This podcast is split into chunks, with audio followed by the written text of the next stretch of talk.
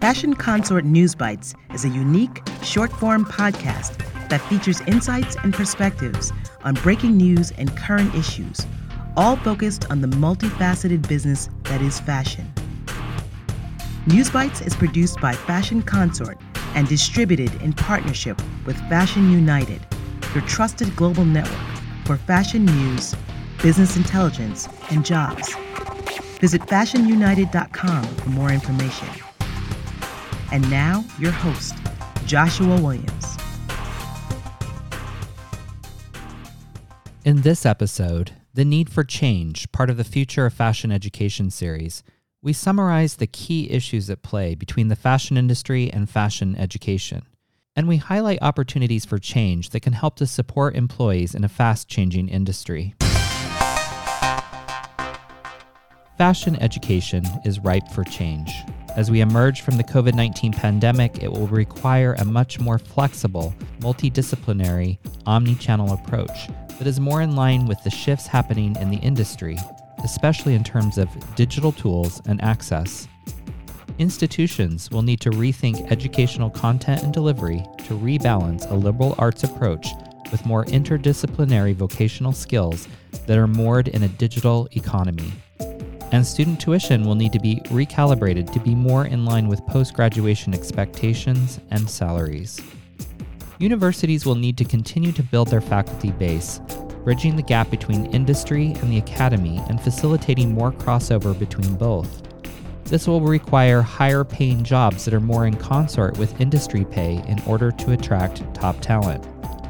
Businesses will need to incorporate more nuanced learning opportunities into their own employee offerings rather than relying on external degree programs.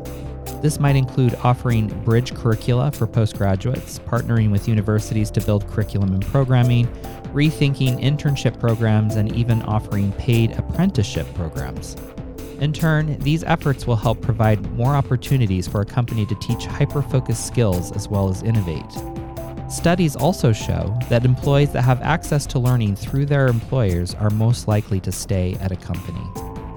Universities will need to be more transparent about their profit centers and their reliance on international students and non-academic programming.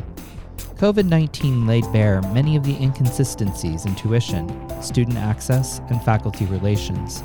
And social media amplified these issues beyond what institutions could control, forcing a conversation around education.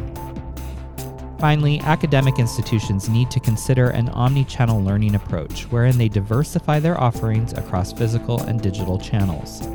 Today's students want flexible, customized options that are not necessarily built within a typical three or four-year on-campus program. And with the shift in media and technology, institutions will need to rethink their pedagogy, either in-house or with edtech partners as it relates to educational content development and delivery. Fashion has always been a delicate balance between commerce and creativity, beauty and function, subjectivity and objectivity, and it's constantly shifting and changing. It's this mix that creates excitement and energy and that continues to attract people to work in it. But as the industry continues to corporatize and globalize, the stakes have never been higher. It's an industry that requires real skill in combination with problem-solving skills and an ability to collaborate. Educating incoming and current employees in this industry must change to meet these demands. Institutions that don't change, both academic and corporate, will lose their competitive edge and perhaps even close their doors. It's a reality that the retail industry is all too aware of. Change in fashion education must happen now, or it will be too late. Thank you for listening to this episode of News Bites in partnership with Fashion United, produced by Fashion Consort and hosted by Joshua Williams.